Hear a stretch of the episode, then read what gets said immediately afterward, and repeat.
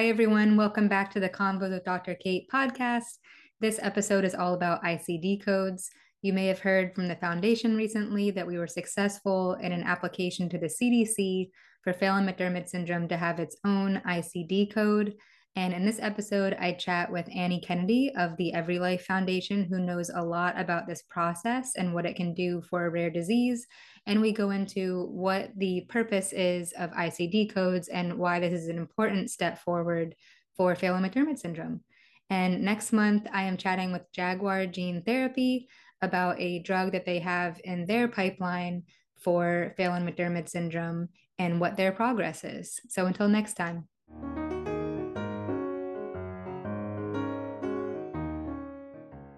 Hi, Annie. Thank you so much for being here with me today. Hi, I'm delighted to be here. I've been a longtime fan of yours and the foundations, and so I'm thrilled to be invited. Thanks for having me. So, I'm thrilled to say that we had a really big recent advancement and that the Phelan McDermid Syndrome Foundation recently received our very own ICD code after an application process for this. And we met with you towards the beginning of this process, and your guidance and resources that you provided were a big part in helping us get there. But before we jump into ICD codes and, and what this progress means, would you mind introducing yourself and your current role? Sure. So um, I'm Annie Kennedy. I'm the Chief of Policy Advocacy and Patient Engagement with the Every Life Foundation for Rare Diseases. And as a part of my role here, um, one of the first things I did when I came here to the foundation, I've been here about four years, was recognize an opportunity for us to create what um, I like to call the ICD code roadmap, which was um, a toolkit and a resource for communities that would want to figure out how to create ICD codes. Because what typically does happen is the rocks fall into the backpacks of foundations and patient groups. Um, this ICD code process is so critically important and something that so many people don't even know exists or is needed until is really you're looking through the rearview mirror saying, gosh, if only we'd had this. And the reason I knew it was needed was because prior to coming here, I was with the um, Duchenne muscular dystrophy space for decades. And I was one of those who um, did the work and sat where you sat and did the heavy lift of nominating um, a couple ICD codes and knew how difficult it was. And I'll talk a little bit more about what ended up happening when we didn't have an ICD code and why we learned we needed one. And then what happened once we had one. I'm so glad that you benefited from that. And congratulations on now having it. Thank you so much. It really is a fantastic resource, the roadmap, and I'm really fascinated to get into some of the details in a minute. So, just for a little bit of context, the Every Life Foundation um, serves many different rare diseases, and you'd have a lot of really important initiatives, a lot of them around policy. Um, is that how you would describe generally the Every Life Foundation's? That's, that's a perfect description. That's great. Great. And let's talk about what exactly an ICD code is. Um, so it stands for International Classification of Diseases. Um, but what is it exactly? Yeah. So what I refer to it as and how I think of it is, it's essentially it's a hashtag. And why that matters is that without it, so we all know in the rare disease community, we are really not seen very often, and our diseases aren't known and they're not heard of. But what that means in the healthcare setting is everything is tracked and followed. So every time you have a medical encounter, there are codes associated with what you're being treating for, whether it's high blood pressure or pregnancy or foot fungus, there is a code. If you don't have a code for a very serious medical issue, a rare disease and you're invisible. That rare disease is invisible in the system. And so that hashtag follows you and stays with you and means that it counts. So, a person with Phelan McDermid syndrome previously, uh, when they were diagnosed or just even in their medical record, they never really had one of these hashtags or one of these labels or codes that said Phelan McDermid syndrome. It might say something like developmental delay or autism or a GI disorder that's associated with the disorder. And those things will likely continue to get coded as individual you know, issues that are associated, but they never had a Phelan-McDermid syndrome label on there. Um, so I'd love to talk about what that can mean. Um, so, one of the things that I'm most excited about is the idea that once this code is implemented and widely used, we can better track the number of people with Phelan McDermid syndrome that are being diagnosed, um, as opposed to having numbers solely based off of who comes to our membership. Numbers of people and prevalence are two of the things that drive forward a lot of our initiatives because you can argue for more support the more people you have. Um, but what kinds of other things could you track with a label that you wouldn't otherwise be able to because you can't pull that data yeah I mean, I'll just I'll give you a couple of real world examples. Um, so one of them is in the summer of 2020 at the foundation, we had a conversation with the head of the division at CDC that oversaw. So there were two major COVID data trackers that were set up, one at NIH and one at CDC. And there's a division within CDC that oversees birth defects and developmental disabilities. And that division does the large percentage of surveillance in rare diseases. And there was a committee, the federal committee that was making the recommendations for our nation's healthcare around COVID was basing it on what we were learning in real time. And remember, summer of 2020 was just the beginning of the COVID pandemic. So we didn't really know. We were just starting to mask. We didn't know who was most at risk. We were, it was really based on self-report. So pulling in real time data out of these registries was critically important because that's how then the federal government and CDC was able to turn around recommendations to the community around who should isolate should we mask? Who is at risk? What could we be learning? And so we went to CDC and asked whether or not we could do some cross checking of data with people with rare diseases against the COVID data tracker so that we could be informing guidance for our rare disease community mm-hmm. in the pandemic in real time as well. Because again, we could assume that people with rare diseases and who are immune compromised were at higher risk. But again, we didn't have data yet. So we wanted to use that COVID data tracker. And they said to us, they really wanted to do it and they really wanted to work with us, but there were not enough ICD codes to do that. Mm-hmm.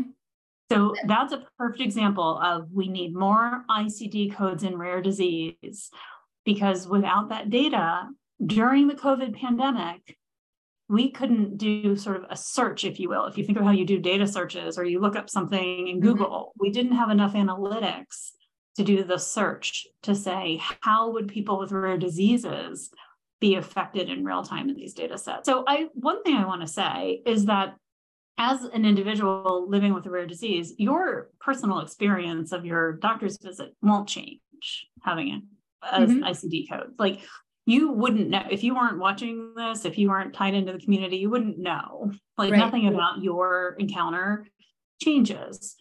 We will have a better understanding, as you just said, about who's living with PMS outside of who's already known in the registry, where people are, what the patient experience might look like. And then once we get a little further down the road, once you're I mean, it's going to take probably about a year. Then the community will be able to actually start to look at what are some of the costs involved. Like you'll have enough data in some of the health systems that you'll have a better understanding of what are some of the economic impact impacts within direct cost data. What are some of the cost drivers? What does the diagnostic odyssey begin to look like? Like you'll actually, there will be some very powerful data that will be able to inform some of the work that you may want to do on a policy or advocacy level to improve patient experience. So, just to summarize, a really key point that I think is important is that this is really kind of a, a, practical thing of being able to search. So, your example with COVID or your example with um, economic burden is, you know, now this code allows you to actually track the data that was already there, already in someone's health record. It says Phelan McDermid syndrome, but it's mm-hmm. not easily extracted. And just as an FYI, this would not be an invasive thing. It's not like we're searching on your, your name or any of your personal information, but rather that we can collect general data. So, number of people, as you mentioned, where they are, you know, if you have a concentration of people um, that is a lot higher than you might have thought, then maybe you could argue for better services in that region for certain things. Or if you if you know that now you can pull economic burden data, then you can argue for better support for things if if people are having extended hospital stays and things like that. Um, it's I've also heard from pharmaceutical companies directly that they will sometimes require an ICD code as a first step or threshold before being completely invested in developing a drug in their pipeline for a disorder because um, any number of reasons it helps you know to collect more data but also it just is more official and more recognized and so they almost use it as a starting point to know um, mm-hmm. um, so all of these things and then on top of that, it's important for receiving um, insurance reimbursement um, because that is what's tied in the medical record to certain um, to certain services and treatments related to that syndrome. Uh, the point was well taken also about what it isn't in terms of the patient's experience going into the doctor. So it doesn't necessarily mean that you go to the doctor and now physicians will know what this rare disease is upon the first time of seeing you. Um, it's more so that they can now select it as an option, and especially if you encourage them to, um, that will go into the record and help all this other data be collected. Um, so jumping off of that, I one of my questions for you was how do we help campaign to make sure the code is used? Is that education of physicians? Is that education of families?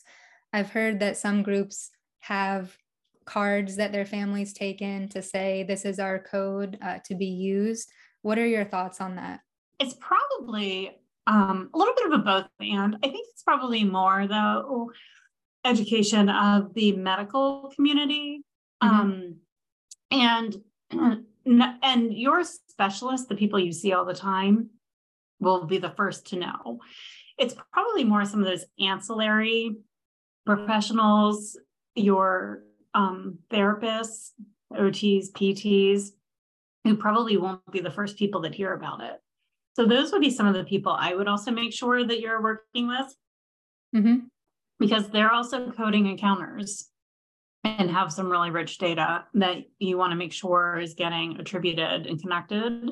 Um, so those would be some of the folks that I would make sure that I I do really like the idea of some type of card or something that's easy uh, to share. And after a little while, it's one of those things that hits an inflection point, and it just it, there's uptake within the community. Um, but I do think at the beginning, I do think just letting people know that the code exists is a really good thing. And I've learned, and correct me if I'm wrong, that sometimes the process of getting a code added to a record can be can vary. So in some hospital settings, it is done by the physician and they you know select it in a drop down um, or it could get assigned later by a medical coder who is reading through the record and assigning um, you know, a name of a disorder to a code as long as it has one. So I guess physicians won't always know uh, exactly what codes have been attributed or would need to maybe refresh themselves on it. Um, it eh, but it is an important point of it's not so forward facing. To your point, they may not see the code, but they can actually then say to the coder, we need to be assigning the proper code. Yes. Um, and so I I that's the other reason why I like the idea of the card because it's just one more. I mean, we all have a million things when we get to the doctor, right? And we're really busy, and then you're managing, you know, your child in a really uncomfortable setting. I think having this postcard is just one thing that you can hand to somebody and say, we also want to make sure that this code's being utilized with this visit because it's new and it's important to us that we be trackable and that's the proper code being used. I mean, it just makes it an easy conversation, non-confrontational. Please use our code. We worked really hard for it. Theoretically, over time, if we did, you know, nothing, the code would start to be used to some degree. But if you have advocacy amongst the clinicians, amongst the patients, and between the coders to use it frequently, use it well, that can really help us collect the proper data. Um, That's great. Can the code, once it's approved in October, be used internationally, or is there work that needs to happen to ensure that it can be adopted internationally? How does that work?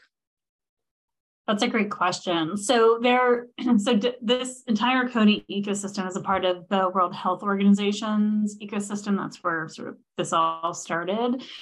Um, this code that you have received as a part of what's called the ICD-10 classification of diseases. So this is the 10th wave, if you will, or iteration of the uh, diseases classification.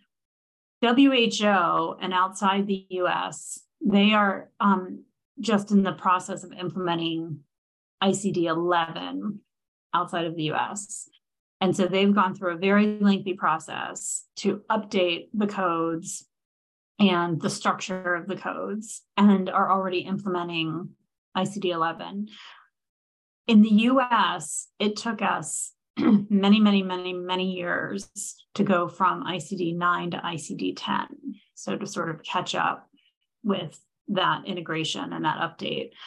Um, so it will take a while for us to sync from uh, 10 to 11 here in the US also, and to sync that structure. So there will be a process for the syncing of any codes that ha- are being updated here in the US with those the, that are in 11, and then anything that's been added in the meantime. Um, so that will be a separate process that will happen um, and will involve lots of very smart coders who are going to look at what's on 11, what's on 10, what has to do to marry them. And that could be its own separate podcast. So I'll just sort of leave it at um, letting you know that for now, what will happen is in October, the codes will change here in the US mm-hmm. with PMS being added to the US structure. And then when the syncing happens, the new PMS code will be a part of those codes that are considered for the syncing with the 11 structure. And and that was part of the advice that we received from a lot of people before starting that because we are applying in the US, mm-hmm. that we, it would be a while until we shifted over. And so it still made sense at the time of application to apply to ICD 10. Um, Absolutely, 100%. Because I mean, it literally could be 10 years. Okay. Yeah, that makes it makes sense. Um, and so we will keep the community updated with um, you know any change in classification or internationally how and if the code will be used um, so I want to talk a little bit about the process of getting a code um, because you did mention, and we have heard in the community also that this can be a process that doesn't always um, isn't always successful immediately, or that can take some time, and you also need to be prepared as a patient advocacy group. Um, so I wanted to mention that all of the things that have been done up until this point in Phelan-McDermid syndrome research of a long-standing natural history study of having a lot of medical advisors who have been with us from the beginning, um, having medical literature, all of that, you know, our, our patient data um, from the registry, all of that helped to form definitive information on Phelan-McDermid syndrome, which is required to apply and say, this is a disorder that, you know, we know follows these features. This is what all the research says this is a well established disorder at this point, even if it's rare, and we need a code to track it. Um, so, can you speak a little bit to what what are the challenges or what's the process in general why would this not be something that would just automatically happen I mean, I don't work for the ICDCM for the committee, um, and I do believe that there should be many more codes than there already are. But coding is complex and complicated. Um, and it does require a significant amount of evidence to be brought forward to justify the creation of a code and to fit it within the existing taxonomy or organization. There's sort of an anatomy of the code that you had to learn how to navigate in order to propose the new codes and the new coding structures and without disrupting that sort of ecosystem of the coding. Um, and so it, while it on the surface sounds like it should be easy, well, why can't we just have a new code so we can track somebody? Everything has to connect to everything else. And it actually is, you know, I would go to these meetings um, at the um, Division of Health Statistics and listen to the conversations of the coders, and it really would just make your like head spin of how technical this really was. So mm-hmm. I do have a significant degree of appreciation for the people that oversee this system and the importance of the complexity of the system. Um, that being said, I actually don't think it should be as hard as it is for groups to advocate for the addition of codes for well established uh, disorders that have been leading scientific and clinical work, where clinical care standards are being developed, where registries have been established. As far as I'm concerned, it shouldn't be the work of an advocacy group. This shouldn't be one of the things we have to do. But like so many other things, if we're not going to care about it, I don't know who is. So I'm really again grateful to you for your leadership in this. So it's another it's another practical issue of who is going to bring it forward and who is invested enough in this to present this evidence and oftentimes that does end up being patient advocacy groups and just for a little bit of context for families the process um, involved submitting an application um, to the CDC with information about our disorder, um, all of the information we just talked about that's been collected over many years. Um, this was written up by myself, but also a lot of our medical advisors and our scientific advisors. And we had help from an ICD coding expert who was recommended by Annie, which was fantastic. And we did get invited to present this to the CDC, which was done by our, one of our original founders and leaders and MD, uh, Curtis Rogers. And then after that, there's a period of time for support from other people in the community who know a lot about Phelan-McDermid syndrome or for um, comments from coders or other associations about any issues with the way this code has been presented. Um, so it is a long-term process. It took us about a year, but any one of these stages can be a lot longer, just depending on volume and other factors and how it's presented. And that could be um, significantly longer from 18 months to almost two years, depending on um, how long each stage lasts. Um, so I would love to talk about some of the examples that you mentioned in Duchenne or anything else you're aware of of access to treatments or what kinds of specific things did you see progress from having a code? Yeah, I'll just give you um, one very succinct example from Duchenne. Duchenne initial, so Duchenne muscular dystrophy is one of um, the subtypes of muscular dystrophy, and we initially had been a part of a broad um, category of muscular dystrophies. So we had a broad ICD code for all of the muscular dystrophies. But that tends to water down your data when you might have some milder forms of disease in with the more severe forms of disease, um, those that may have a lesser economic impact with a, a more severe economic impact. And so what ended up happening was fast forward many, many years, we ended up with our first approval in 2016 for um, a product for Duchenne muscular dystrophy. So we're in the access environment now, and payers are trying to inform their decisions and trying to decide whether or not they're going to add this product to their formulary. And what we ended up happening is payers use whatever available data to inform that decision. So they're looking at their economic data, they're looking at surveillance data, and they use the ICD code that's available to them. And we did not have yet an ICD code specific to Duchenne muscular dystrophy. So they used that broader burden data, and then they also used that broad ICD code, which was causing them to sort of grossly overestimate what the budgetary impact would be of adding that product to their formulary. And so fast forward, so that was 2016. Our ICD code went into effect in October of 2018. So we were doing the nomination at that time because it was underscoring the importance of needing the ICD code.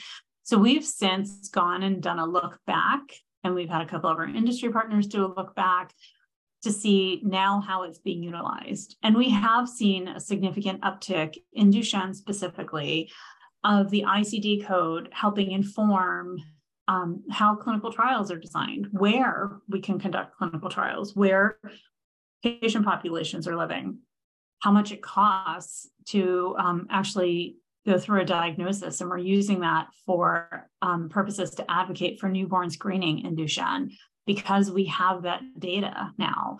But we can only collect that data starting in 2018 because we didn't have that data before 2018. So those are just some examples of how having that ICD code enables us to use broader data sets now available through direct healthcare data to understand what the lived experience is of patients and then make changes so that we can change outcomes for patients with that data.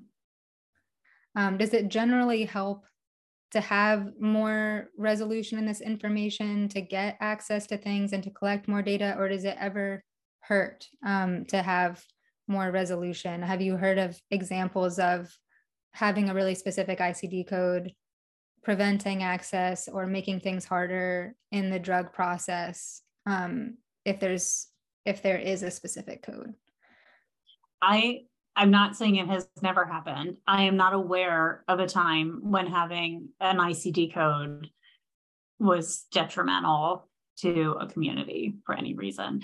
Now, communities work very hard in the process that you described in making sure that they're super informed in how they approach the ICD code so that they don't have a code that's too broad or too narrow. But that is a part of that process that you described and is something that CDC works with the community on and the scientific community works with the nominator. Once groups have gone through that thoughtful process, I am not aware of a time when that has been harmful or detrimental to a community.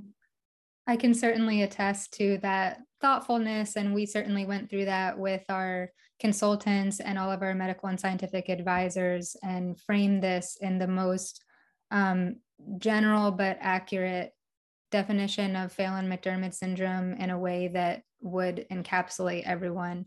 But we are absolutely thrilled to be moving forward and to have this code. And Q93.52 is our new code, and we will certainly give more information on how families can help advocate for this, especially in the US. Um, and I think those were all the questions I had. So thank you so much, Annie, for joining us and for all of your information leading up to applying and the support.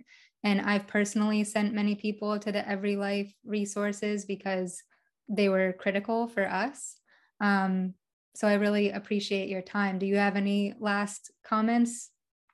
Oh, I just again want to say thank you and congratulations to you and the entire team, but the entire community. We really look to the Phelan McDermid Syndrome Foundation for so many resources and for your leadership. Um, and this is just one more way that you've really shown that the rare disease community really can do anything. So, congratulations. Thank you so much. And we will see everyone next time. Thank you.